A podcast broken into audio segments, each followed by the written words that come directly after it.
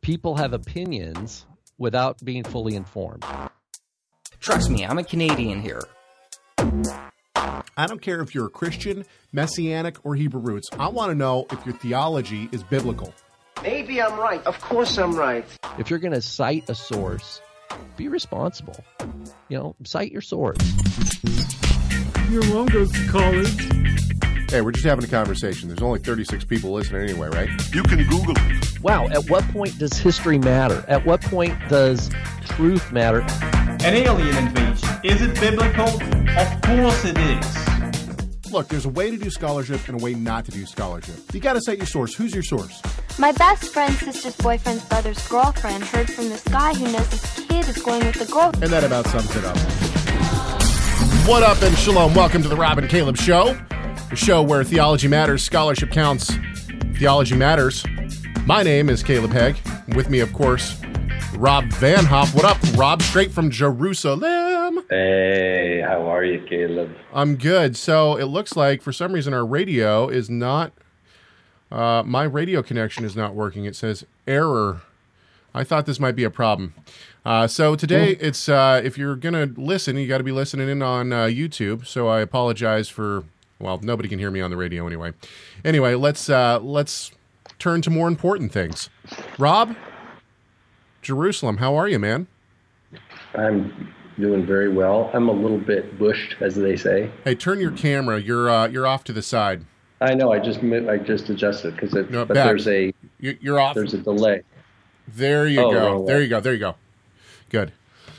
Yeah. So for those who don't know, um, Rob is is uh, been traveling around the land. First time to the uh, land, right? With uh, First time ever. yeah, and uh, traveled with his with his son Andrew. How old's Andrew?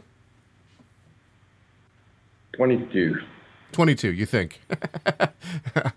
um, and okay, so uh, let's get right to it. Right? I mean, we could talk about other things first if you want to. Let's well, let's do this. Let's let's give a, a shout out to our sponsors. Of course, the Rob and Caleb Show is brought to you uh, by TorahResource.com. Go to Torah Resource, find all sorts of great things, and of course, uh, free, free things and things to purchase. Uh, but most importantly, right now, you can sign up for language classes. That's right. Take Greek from the the mighty Rob Van Hoff, uh, and uh, you can take Hebrew from my father Tim Hegg. And now is the time to uh, sign up because we only let you start once a year, and that's in the fall quarter. So sign up today. And of course, if you want to, you can give us a call. Leave us uh, comments on our comment line 253 465 3205. I'll give it to you one more time. It is 253 465 3205. And uh, last but not least, don't forget to send us email chag at torahresource.com. It's chag. And yeah, that's about it.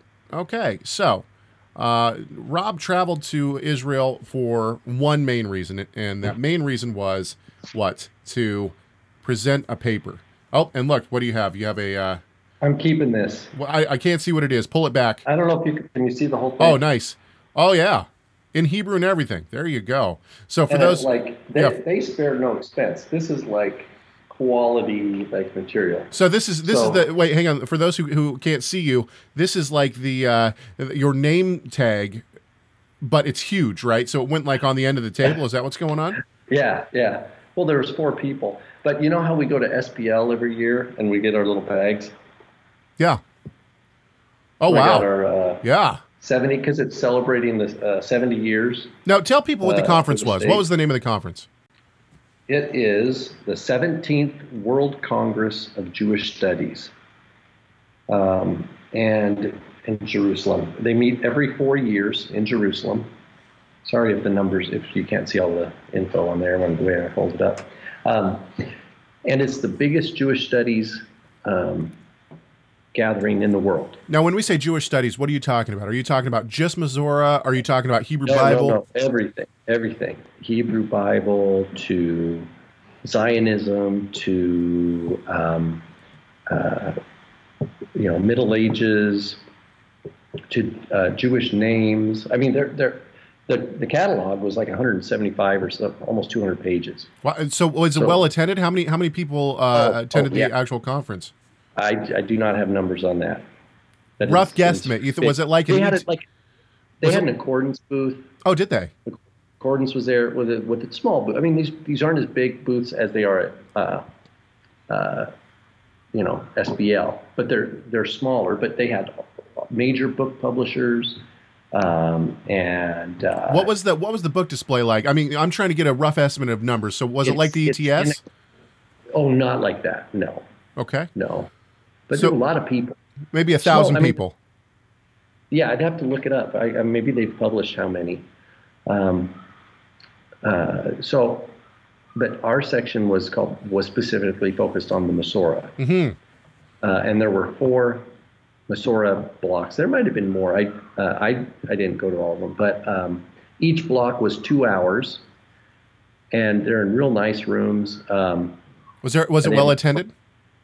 Yeah, mine was my my room was. I don't know. There may have been a couple empty chairs, but it was pretty almost full, um, and it was great.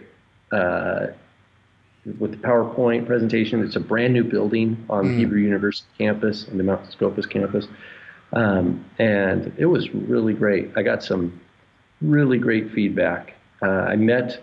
There was a, a uh, someone came up and started talking to me about my paper at the end of the oh let me finish. So it's a two hour block and there's four papers for a two hour block very So- similar to sbl So you have So what, there's like- twenty. you have twenty five minutes and five minutes for q&a minutes. Ideal 20 because then you have more back and forth time but i went a little over i probably went about 22 minutes. Um, but then after the end of the two hours you have people shuffling around wanting to talk to each other Sure. and I had a, a great conversation with someone who uh, was an older uh, Jewish uh, professor. You know, he was very smart. He said, "This is what you need to do next," kind of thing, right? now, what you did here, this and this, but even more, you can look at this and at this other thing. And then I'm like looking down at his name tag, and it's it's Jordan uh, Penkower, who is uh, top-notch uh, Israeli scholar of rabbinics and of Masorah. And I've been wanting to meet him anyway uh, for another reason. and I didn't, I didn't even know I was, you know, this guy was the same, this guy, you know. Anyway, so he liked my paper. He said I did a great job. And I had a couple people, I had one guy told, to give me his contact info. The guy who translated Emanuel Tov into uh, Spanish or Portuguese, I don't know. But he's like, very important paper. And he gave me his contact information. And I Nice. said, well, I don't have it written. It's all kind of oral. Um, he said, it's okay. It's a, so had people say, you know, good job, good job. Hey, center your Um, camera again, real quick. I'm sorry to bother you, but we're cutting off half of your face here. Yep. Keep going. A little bit more. A little bit more. A little bit more. There you go. Much better. Um, so it was really good. It, uh, I'm glad I did it. I'm thankful, you know, to the Lord for the opportunity to do it. And I already have a lot of cool ideas. I, I know also how I could have done better. I could have made it more clear. Um, Don't you always feel But- like that after every paper, though? yeah, but you know, it's like a it's like a learning curve, you know. So, uh, but that was really great. Great to participate on that. It's a special deal, you know, 70 years uh, in the land they're celebrating, and Hebrew University campus is uh, up there on Mount Scopus. There's some beautiful outlooks over the the city, and uh, one of those I I posted on our Facebook. It's kind of just a pan from the setting sun Yep. all the way over the Temple Mount up to the Mount of Olives, where you saw the moon. Yeah. It was pretty cool. Pretty cool. So Uh, uh, it's hard. To, it's hard to even capture some of that beauty, you know, on a camera. well, it's more of a, a feeling too, right? Being in Israel. Anyway, so uh, let's tell a, a quick story for those who uh, who've never heard this. In in uh, what two years ago we we were in Atlanta, Atlanta, Georgia, at the SBL. Rob presented a paper at the uh, at the Masora section, And uh, it was his first paper. He was very nervous. It was his first paper that he was presenting at the SBL. He was very nervous about it, and uh, and it was uh, you know obviously the Masora section is as we've said before, it's the nerd of nerds in biblical studies, and uh, so the but the room was uh, very small, but it was it was packed full, and so Rob gives his his presentation, great presentation, and afterwards this one lady she stand she raises her hand and for uh, proceeds for the next I would say five minutes to not only challenge, but I would uh, uh, pretty much say try to attempted to roast uh, Rob on his paper, and uh, she was not very happy about what he had to say. It's my understanding that this same lady showed up to your paper here in Jerusalem. How did that she go down? She, she didn't like my uh, methodology or something. And so we went back and forth, and then I then I just said thank you, and then other people said like they asked a completely different question. They were just like, So no she didn't like it again. She's got something against you, man. Is it? Were you wearing a hat? Did you wear a hat? No, it, it's it under it undermines her. What I'm talking about undermines her research. I think. That's why. I mean, that's what it seems like. But I do realize there was some. I mean, I also there's a language barrier. So some people come and their Hebrew's their first language and they're not real strong on English, or Spanish is their first language, they're not real strong on English. And so I do uh, see some places where I could have been more precise in my wording, Sure. and it seems obvious to me now. But at the time, you know, prepping up for it, it didn't. It, I thought that I had it clear. So that's another value to these kinds of things is getting that feedback and sharpening our, our thinking. Sure. Um, well, okay.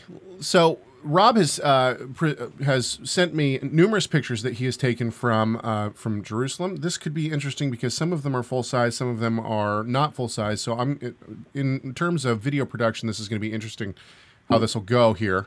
Um, but I'm going to let you uh, drive this conversation. Now, this is the first time that you've been to Israel. It's you know it's been 18 years since I was in the land, and uh, when I was in the land, things uh, were quite, I- I believe, quite a bit different.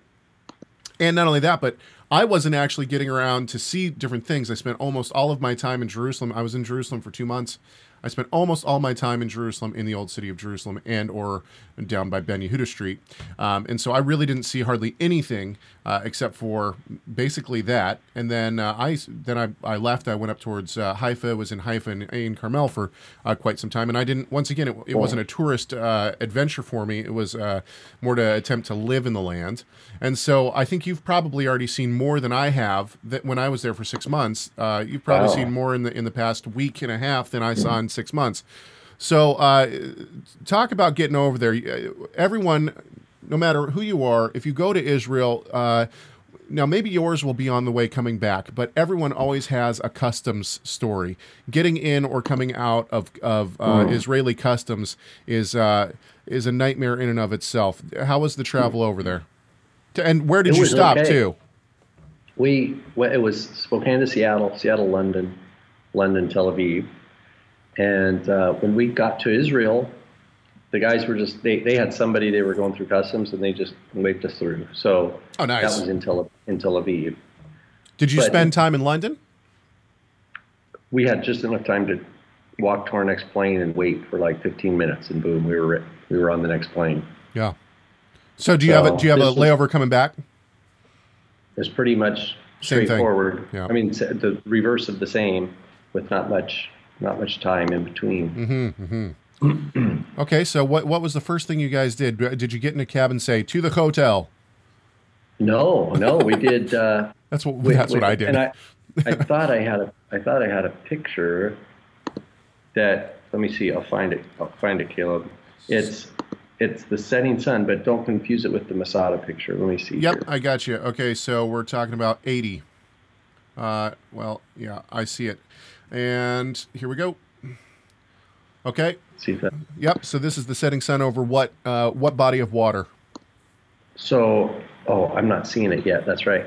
Well, if it's the one, uh, hopefully it'll show up here because there's the, the, the leg time. Um, what we did is uh, we went to, oh no, that's actually sunrise, but let's talk about that.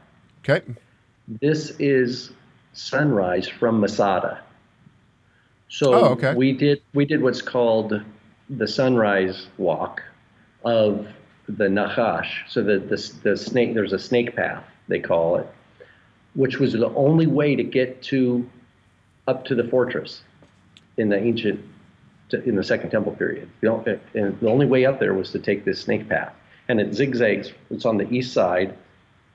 So we got to the parking lot at the bottom, uh, right off the highway, so right at the Dead Sea level, at 5 a.m. So it's still dark, and we start hiking up.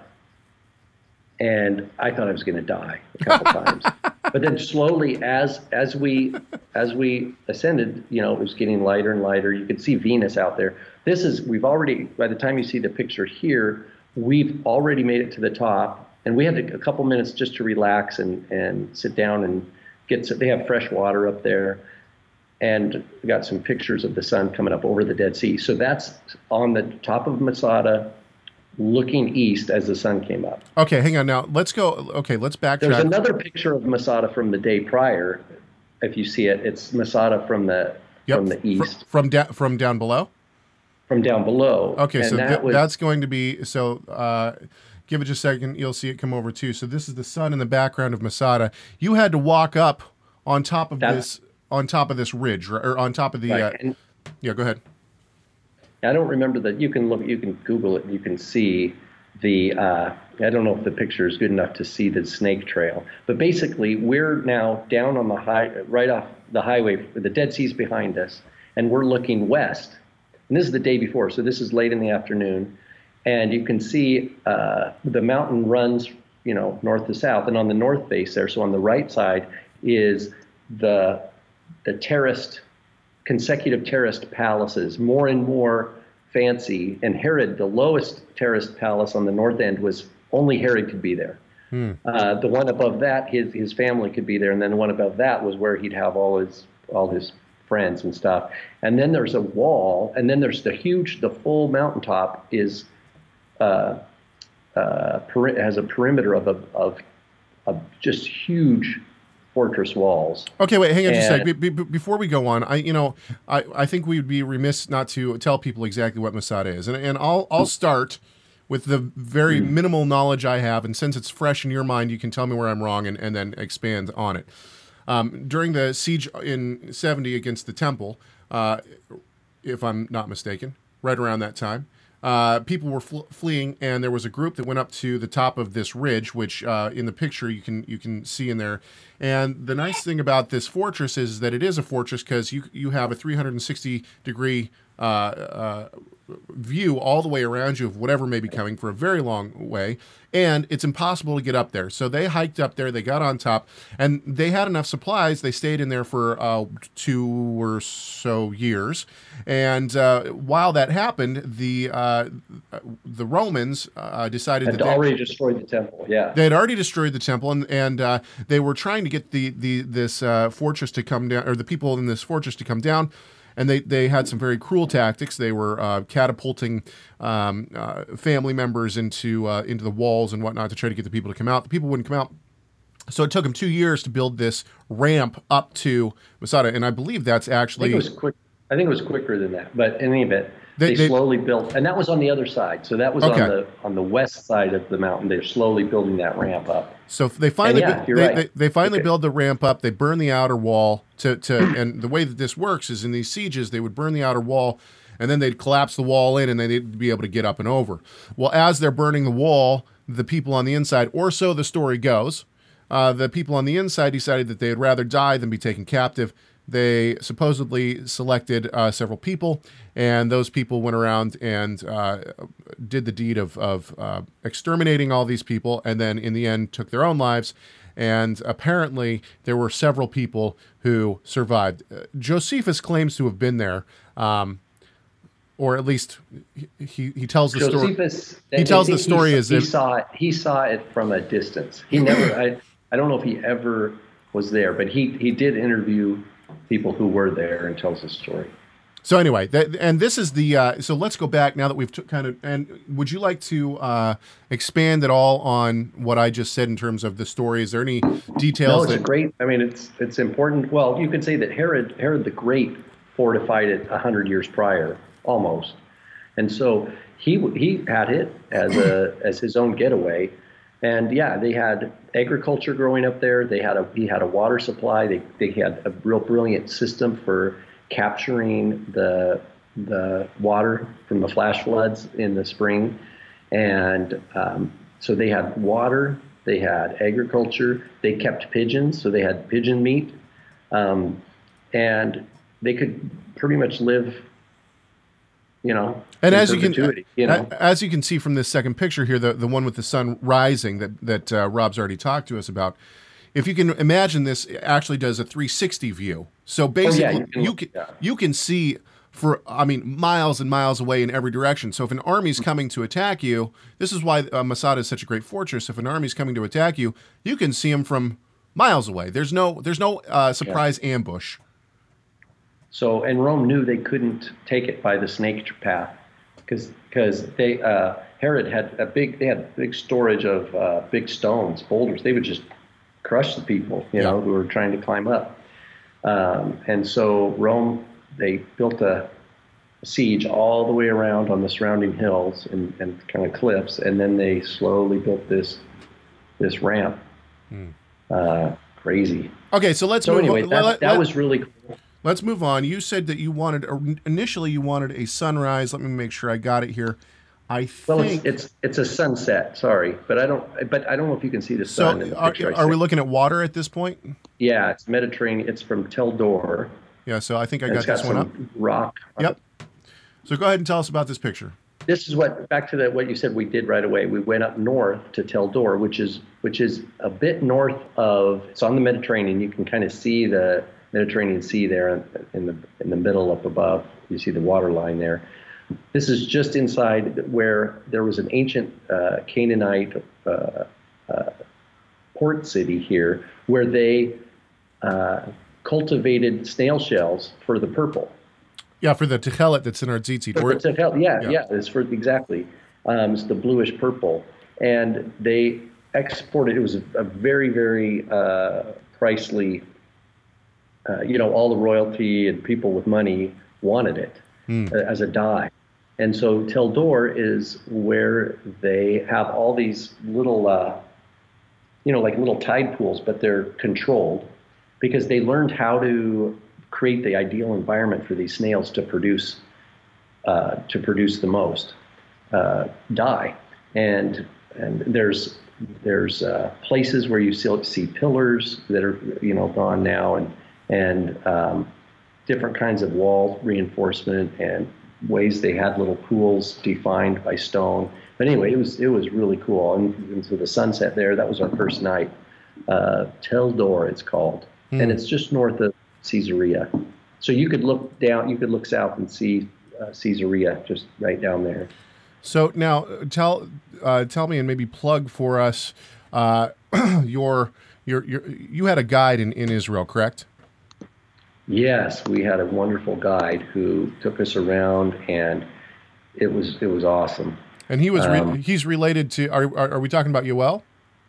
Yeah, Yoel. He's with Ad Olam Tours. Ad Olam Tours, and um, And, and for those who don't know, Yoel Berkowitz is the son of uh, one of the t- one of the instructors at Torah Resource Institute, Ariel Berkowitz. Ariel Berkowitz this uh, year or this coming quarter is giving two different classes. One on uh, church history from the Reformation to present day, which is one of the, my favorite classes that I've ever taken at uh, at Torah Resource Institute. And then also he's giving one on uh, ge- uh, geography of the biblical lands, which is uh, looking at the different geography within uh, within the biblical times and, and uh, kind of where things were to, to orient people. Um, but anyway, his son uh, owns this uh, touring company. Uh, uh, Yoel and his wife own this touring company, and uh, so uh, I've been told by other people that he has uh, he he takes some fun risks, maybe risks in uh, in taking people to places that uh, maybe you wouldn't normally be able to get into. Do you have any stories like that? And, and they, you know, the Berkowitzes have a deep, deep love for the uh, midbar, for the desert. Mm-hmm. Um, and so the, the passages of scripture from the Torah, you know, all through to, um, you know, the prophetic uh, like Isaiah 40, voice crying in the wilderness, you know, the, uh, Midbar.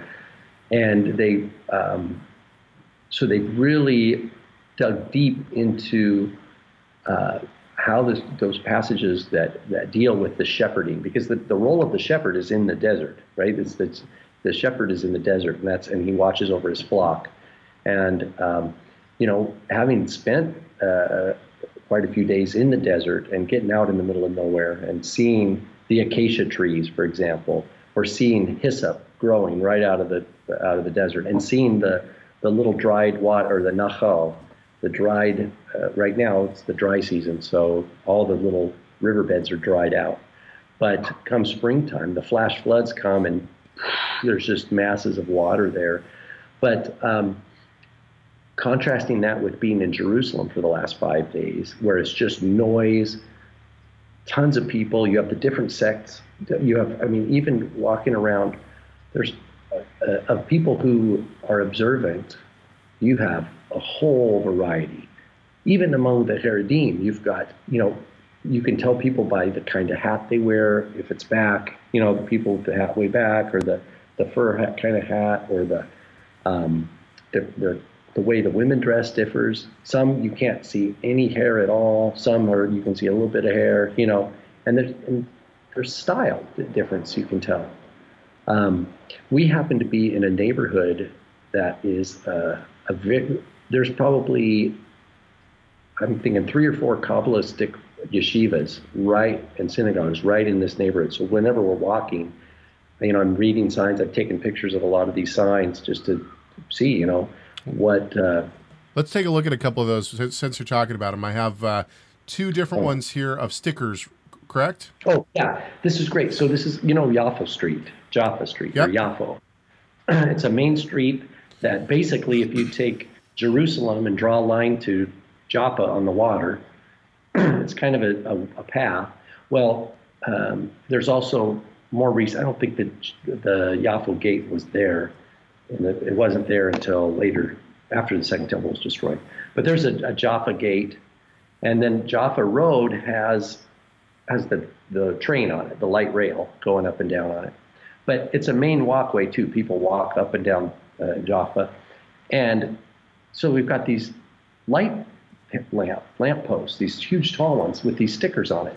And so I just couldn't help, you know, I'm seeing this everywhere. I'm like, okay, here's two different lamp posts that I just took pictures of that have stickers on them, uh, almost like a politic- politicization of like this is this guy's the Messiah. No, this guy's the Messiah. So, okay, so so let's look at the top. The top one first is okay. I don't know if hopefully yeah, you can yeah, see he, the whole thing. Yeah, he hum hum uh, yeah, first one is, is, Do you see who the guy is? Right? Yeah, it's Schneerson. Yeah, it says Yahi, uh, let it, let the King Messiah live. Oh, Hamelech. Oh, Hamelech. Yeah. I see the the. Okay. Yeah. yeah. Yeah. Let let the king or let the King Messiah live, or the King Messiah lives, or something like that. And the one below says Saba, Ze Mashiach. This is the Messiah. And if you zoomed in really with the little white, it looks like a little playing card that's Saba, and it says he's the King Messiah in Hebrew. And so here's an example on one telephone pole or a light lamp post on Jaffa Street. one group is saying, "Hey, this guy's the Messiah," and another group's got a different sticker saying, "Hey, this guy's the Messiah." No, I don't know who the. Okay, in the bottom picture, who's the who he's, is it? He's Breslover. He's a Breslover named Saba. And they think that he's the Messiah now. Yeah, yeah. Really? When did that come and about? Think, and I think he died too. Oh, of course. Uh, when they did, call him the Nana, the Nanaks. Yeah, now if you now uh, for those who don't know, if you ever go uh, to Jerusalem, you'll see that the Breslovers have uh, a, a special kippah. It's white, and then it has this saying written around it. And that's part of it, right? Na nach Nachman. Yeah, yeah, yeah. Yeah, and so there's two. Anyway, I just took these pictures. There's two different uh, lampposts. I'm sure you can find more. That both of which have Schneerson up on one sticker, and then you've got another sticker below making a. So both these claims can't be true. Here's one thing: even you don't even have to be religious to figure this part out. To say, hmm, what's going on here? I, am like, this is this is so beneath the dignity of the Davidic royal line. I'm I'm like, I just like I can't even believe it. Like, it's almost it's like uh, like they're campaigning, like vote for the Messiah of your choice. Like, who do you- Like, That's funny. yeah, so that was a funny thing. Another funny thing is that uh, Caleb, if you would show, we went up to Sfat, which is the mystical capital, you know, Jewish mystical capital of the world, I suppose. It's also the highest elevation city in Israel. And um, so we went there as this was the kind of the end of Tish B'Av, which was a fast day, mourning the traditional day for mourning the, the destruction of the temple. And we went into one of these uh, yeshivas called the uh, the uh, Abuhav, the Abuhav. So it's like a 16th century yeshiva, and it had been renovated. I think there was some damage from an earthquake, and they had fixed it. But we went in there, and they were finishing. There was a chazan up on the the the uh, the bima, and then they broke their fast. They brought out a bunch of watermelon. Everybody's eating watermelon. Anyway, it was pretty pretty interesting. Um, but when we were leaving Tzfat, we we were driving and we were hungry, and we saw this sign. Uh, did you put the picture up? Go for it. It's the the Pizza Rashbi. Pizza Rashbi.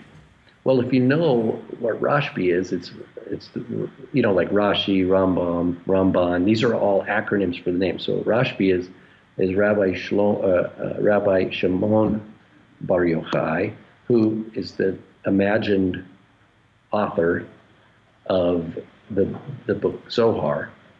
And so I had to take a picture. So it says Pizza Rashbi, and the little it's got the little uh, with the help of heaven kind of note above. Um, but why? That's not. So right there, I would have bought the pizza. I, I would have probably bought the pizza. Okay, because you can kind of see the guy that's got little Hasidic guys selling you pizza. But what what really sealed the deal was what's in the lower right and left hand corners there That's right. because because I remember way way back, uh, Caleb, you had made you took the old RC logo and you kind of you kind of sweetened it up with the Robin Caleb show. Yeah, instead- when I- I- I- I super- almost like I could not believe. So this is in Tzfat Israel, like this like uh, people get the the pizza rashbi and they see this RC cola thing there. I don't even know if they have RC cola anymore. I don't. Is that even a thing anymore? I don't know. I don't know. I but yeah, what I had done was I had taken I had uh, with Photoshop I took out cola and put show Yeah. there, so it said R the RC show. Um. Yeah, that's funny. Well, how was the pizza? What'd you get? It was it was good pizza. It's just like pizza with cheese and olives.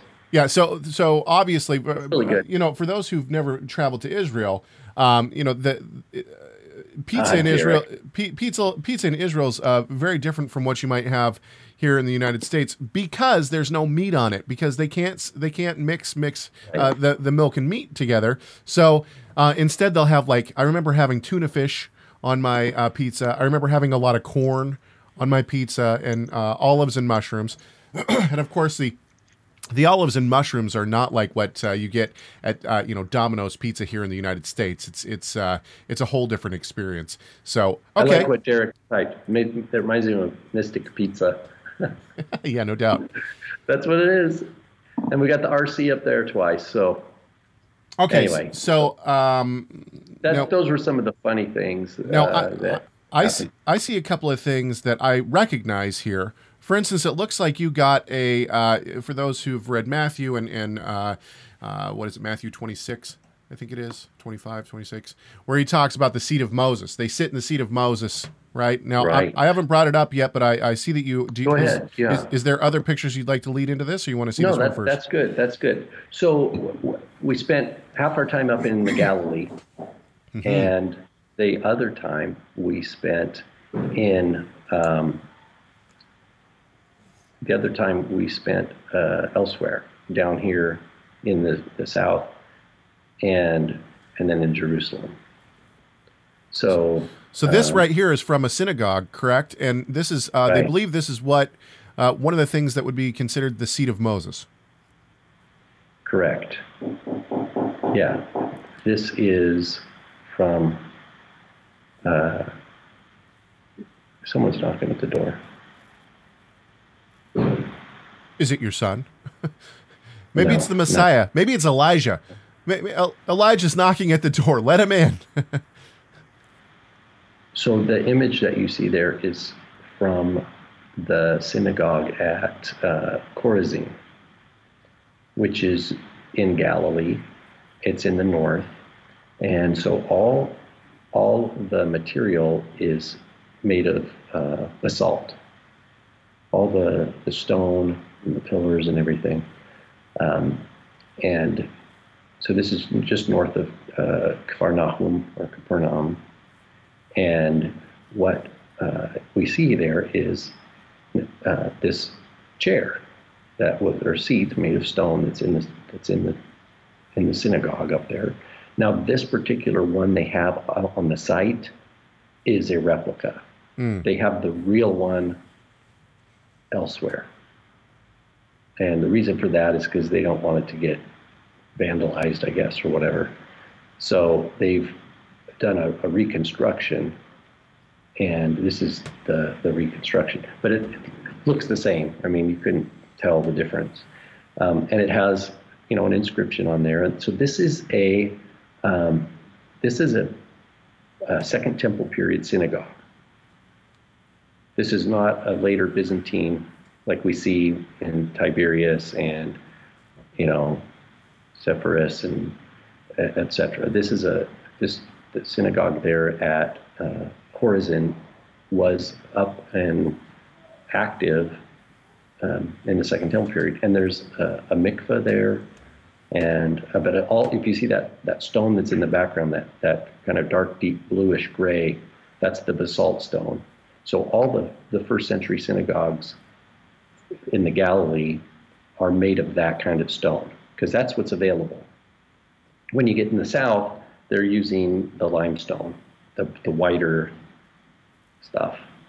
Um, Okay, no, I, I'm sorry. The chat room asked, and this is a great question because uh, back, I'm going to keep referencing when I was there. Back when I was in in Israel, uh, coffee was not uh, nearly what it is today. Starbucks uh, was just starting to rise to power, uh, you know, uh, substantially in the U.S.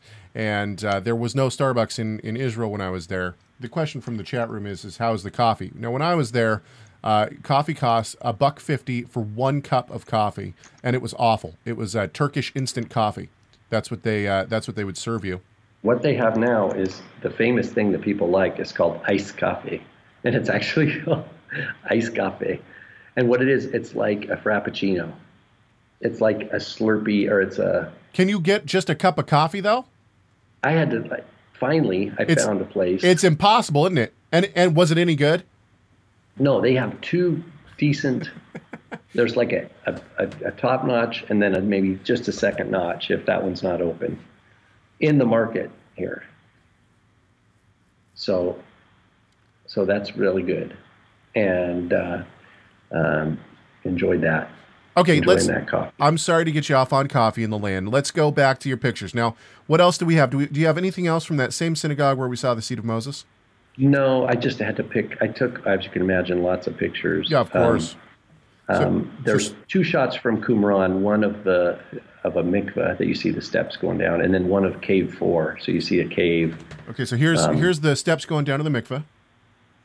Yeah, so we we, you know went to the to the Qumran site, and um, it was real hot out, but you got an appreciation for the value of water. They they had a real sophisticated way to collect and then channel water. And they had a, an initial place where they would bring the water would from a flash flood would come in, and it would uh, kind of a, a like a waiting pool, like a large waiting pool, but it would stay there until it settled. Like all the, you know, because all the the debris and, and sand or, or, you know, dust that it gathered along the way would then settle. And then they would have that fresh water. They could then rechannel that out. And then they would clean out all the sludge, you know. So I, and then a lot of uh, uh, mikvahs going on and, and some large, uh, what they call a bore in Hebrew. A bore is a big cistern carved into the ground. So they, they, uh, you know, water was really precious to them, and they had a real smart way of handling it. But I realized that I think you know they had the one and two year entry kind of obstacle course that uh, you know potential converts to their sect had to go through. And I was I, I totally think that these guys' job, okay, your your job is to clean out the the sludge out out of the bottom of the cistern at the end of every you know. I mean, and It's and I it's like the hazing for the Qumran Yes. sect. and I think what happened is that that's where they do an initial kind of cull. Like people say, I'm out of here. This uh, this job, I'm not going to do this. Okay, bye. Because what they did is, if you remember with Qumran, if you wanted to join their community, you had to bring all your wor- worldly wealth and you'd give it all to them. And but they wouldn't accept it into their community. They'd put it in in a holding thing because un, unless you made it through the two year deal, they would your money would stay in this thing. So if, if anybody left or got kicked out before that two years was up, they just got all their money back. They'd say, "Well, okay, but what are they doing while they're there?" I think they're doing the hard labor, because the smart guy, I mean, the, the elite, they're the scribes and they're the ones that are studying and teaching. They're not out there cleaning the sludge out of the bottom of the cistern or carrying water to the to the mikvahs or making uh, making clay pots for the, you know, those are all. Uh, they had a. I think they had some. Uh, I wouldn't say slave labor, but I think that the the basic, you know, what do you call it, grunt work, is was part of the how bad do you want to be part of us kind of process. Okay, I'm going to bring up the uh, cave picture here, and this is a fame. I mean, most people know uh, this. seen it in a book. Yeah. Yeah, exactly. So it's the, where it's like I saw it and it's like, oh my, I know that's cave four, like right there. So this is the cave, one of the famous caves, uh, but cave four had a lot of different uh, uh, famous scrolls in it, among which is the, the halakhic letter 4QMMT was was in that one. And of course, there's been some erosion over the year because this chalk, this is the the rock is basically uh, chalk, and so um, uh, you know with an iron tool they can they can chisel and, and cut this out. Some of these caves I know were naturally formed, and then they probably might have um, enhanced them a little bit. But uh, but it's real. You can see how they would have easily gone from their their central location out to these caves and to to store um, to store their texts. And uh, one other thing, it seemed you know the Qumran kept their site.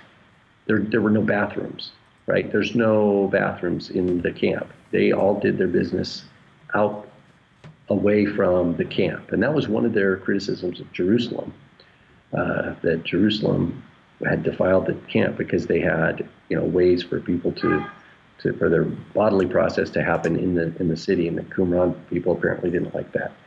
Um, but it was it was great to see that um, and to walk through and see how the you know how much they've excavated, and, and you can really see, you know, the different rooms and they have course, they've got their artistic reconstructions on little placards here and there that you can stop and read. Um, but boy, I mean, this, you know, any summer day, you know, 2,000 years ago is going to be just as hot as it is, you know, on summer days this week. And that water was was very, very uh, precious to them, and they, they had a real sophisticated way of managing the water. Okay, so let's move on. I have a picture here.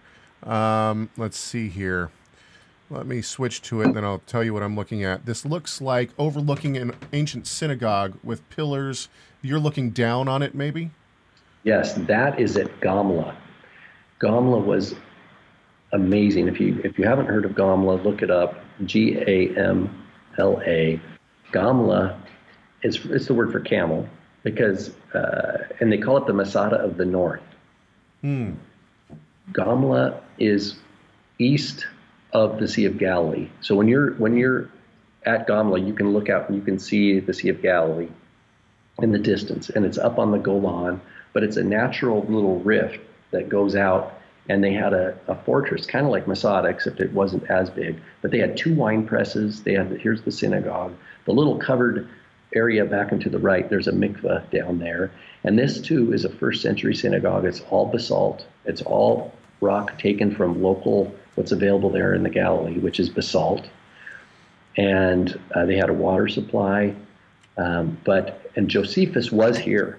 As a matter of fact, Joseph, he was Joseph bin Mattatyahu at the time. Of course, it was before uh, he was, you know, it was before the end of the war. He's still in charge of of the Judean uh, military up front here in the north, and he actually, apparently, uh, according to Yoel, commanded some of the uh, reinforcements of the fortification. But uh, but the story goes is that Gam, the town of Gamla, and the reason they call it Gamla is because the hill, you know how Masada just goes up and over and down. The Gamla goes, it has, it's like a camel that's lying down. You see that kind of these humps go down. But uh, what what happens apparently is that half the community living there uh, didn't want to fight. The, they didn't want to rebel, and the other half wanted to rebel and fight Rome. Well, you know, Rome came and and destroyed it, and they they basically broke through the the wall there and and uh, uh, you know just wiped it out. And uh, Jew, I don't know that there were any suicides, but there were uh, Jews. The, the way Josephus tells it, they were running out the other end, and it's just huge rocks, and it keeps going down, and so there's no way it, they could escape. You know, it's um, anyway, amazing history. Another hike that was that, that that hike wasn't as bad as Masada, but it was pretty close. It, to get out to it, you have to go way, way. You hike way, way down, and then way, way up. Yep. And um, and then so then you have to get back to your car. So you have to go way, way down, and then way, way up again. You know. Um, so that's called that's Gamla. Do you have an- do you have- one fact I didn't know, and maybe maybe some of you guys knew this, but I didn't know this, that there is one legion, one of the Roman legions that was at that destroyed, that was at present at the destruction of uh, first Gamla, then Qumran, and then finally um, Masada. That's the tenth the tenth legion. They were at all of those. Those were the like the the hard, the battle proven uh, Roman warriors. They were like SEAL were- Team Six. yeah. So they were present at all three of those, uh, uh, you know, destructions. Interesting. Uh, whereas some of the other, you know, the, none of the others were at present at all, all three of those. now I got three more pictures. Are there any more from Gamla here? No, Okay. no, God, there's. I'm sorry, I, didn't mean to cut you off. Keep going with your story. No, I was just saying, if, any, just look online and look up Gamla, and, and uh, you can learn about it. It's, uh, uh, but they call it Gamla because it look the hills look like this camel, and it's beautiful. Up there, you can see the Sea of Galilee in the in the distance. On, on you can see the top of Mount Tabor a little bit. You can see, uh, I think you can see Meron, the hills of Meron, and, and where Tzfat is, and then no, further north. Um, yeah, it's amazing. Okay, lead us to another picture here. We got three left. I have a floor. I have a. Uh, I don't yeah even. know. let's yeah let's look at the floor so the floor notice you know there's there's so much to look at here you know obviously and i'm sure i just grabbed some pictures um, but one what i wanted to talk about with the floor mosaic is is uh, you see the design actually has what you'd think well it kind of looks like a swastika repeated pattern Mm-hmm. Is that the one you have up there Yep. this this is the floor of Magdala. Magdala, from where we know of like Mir- Miriam Magdalene, right? It's from Magdala. It's right just north of Tiberias on the on the Sea of Galilee, right down by the water. It's another first century synagogue. So this uh, synagogue was used by Jews in the first century, and this is a, a just a one little piece that still remains of a of a really lovely mosaic in the floor. And you see this design, and if you look, you can see uh, little what we would call, you know, it's like a, a backward swastika, I guess.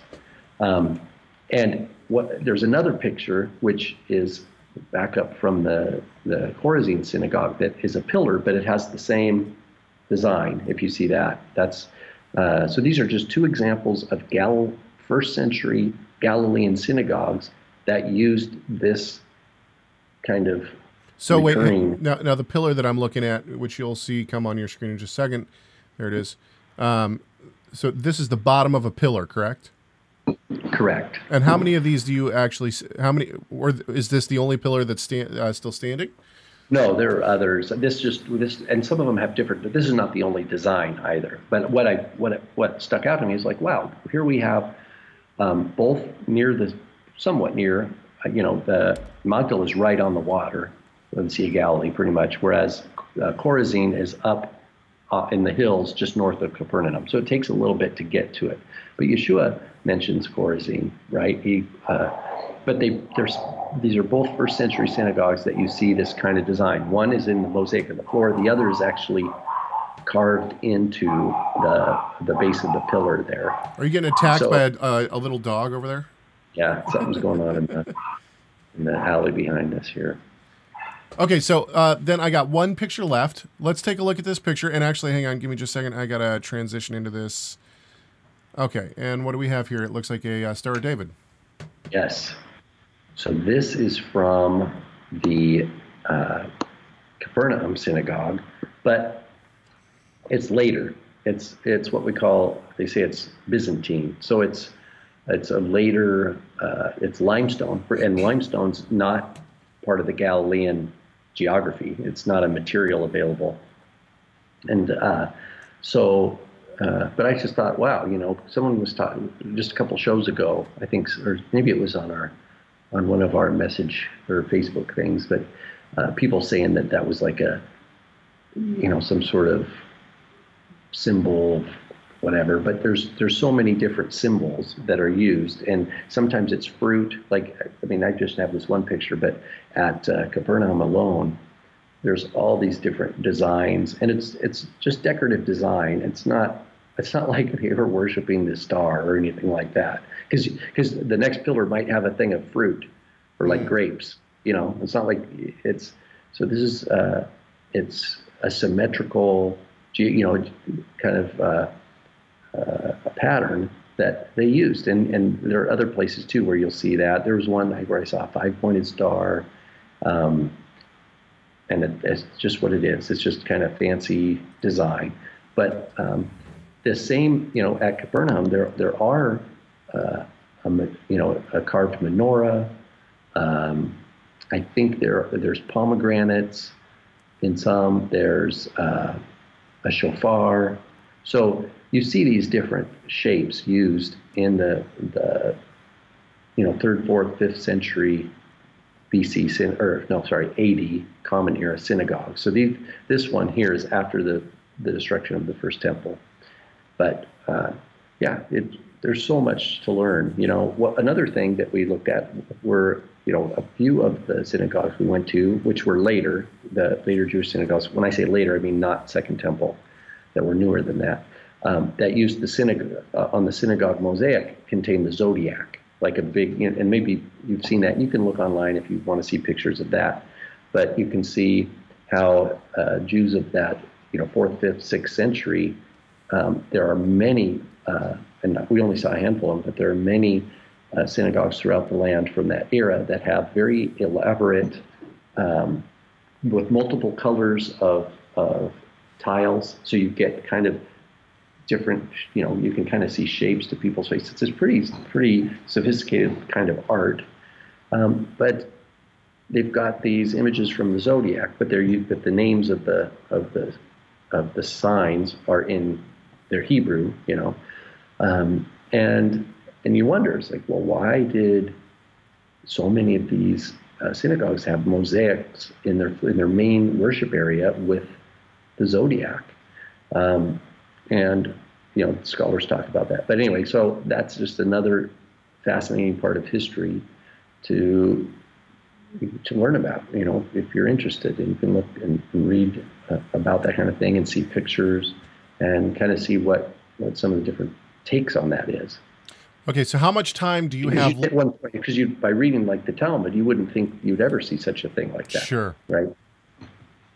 So okay, so how much time do you have left in in the land before you uh, start Head out traveling? tomorrow. We head out uh, tomorrow morning. Tomorrow morning. All right. So this is your last so night. 12, well, 12 hours from where we're recording right now, we'll be in the airport. I see. And so, what are what's the plan for the last night in Jerusalem? Are you going down to the Kotel? Are you going to pray? What are you doing? You're sleeping. Have you been down to the Kotel a lot? Have you spent a lot of time down there? Uh, yesterday, I, after after talking to you, I felt like okay, I better go down there. I'd Was- been down there, but I didn't go down. I, I didn't go down. Yesterday, I went. I spent about three hours down there. Nice. Very cool. Yeah.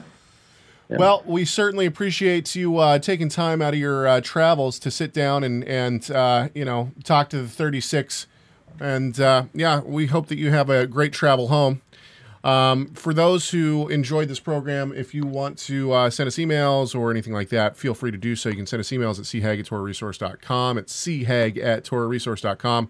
You can also give us a call. That's right. Call us at 253 465 3205. I'll give it to you again. It's 253 465 3205. And uh, be praying for Rob and his son Andrew as they travel back home. I'm sure his wife is uh, anxious to see him. And uh, not only that, but be sending us show ideas. I actually already have show ideas all lined up for next week. You can't wait to talk about it. I'm going to pull some clips and whatnot.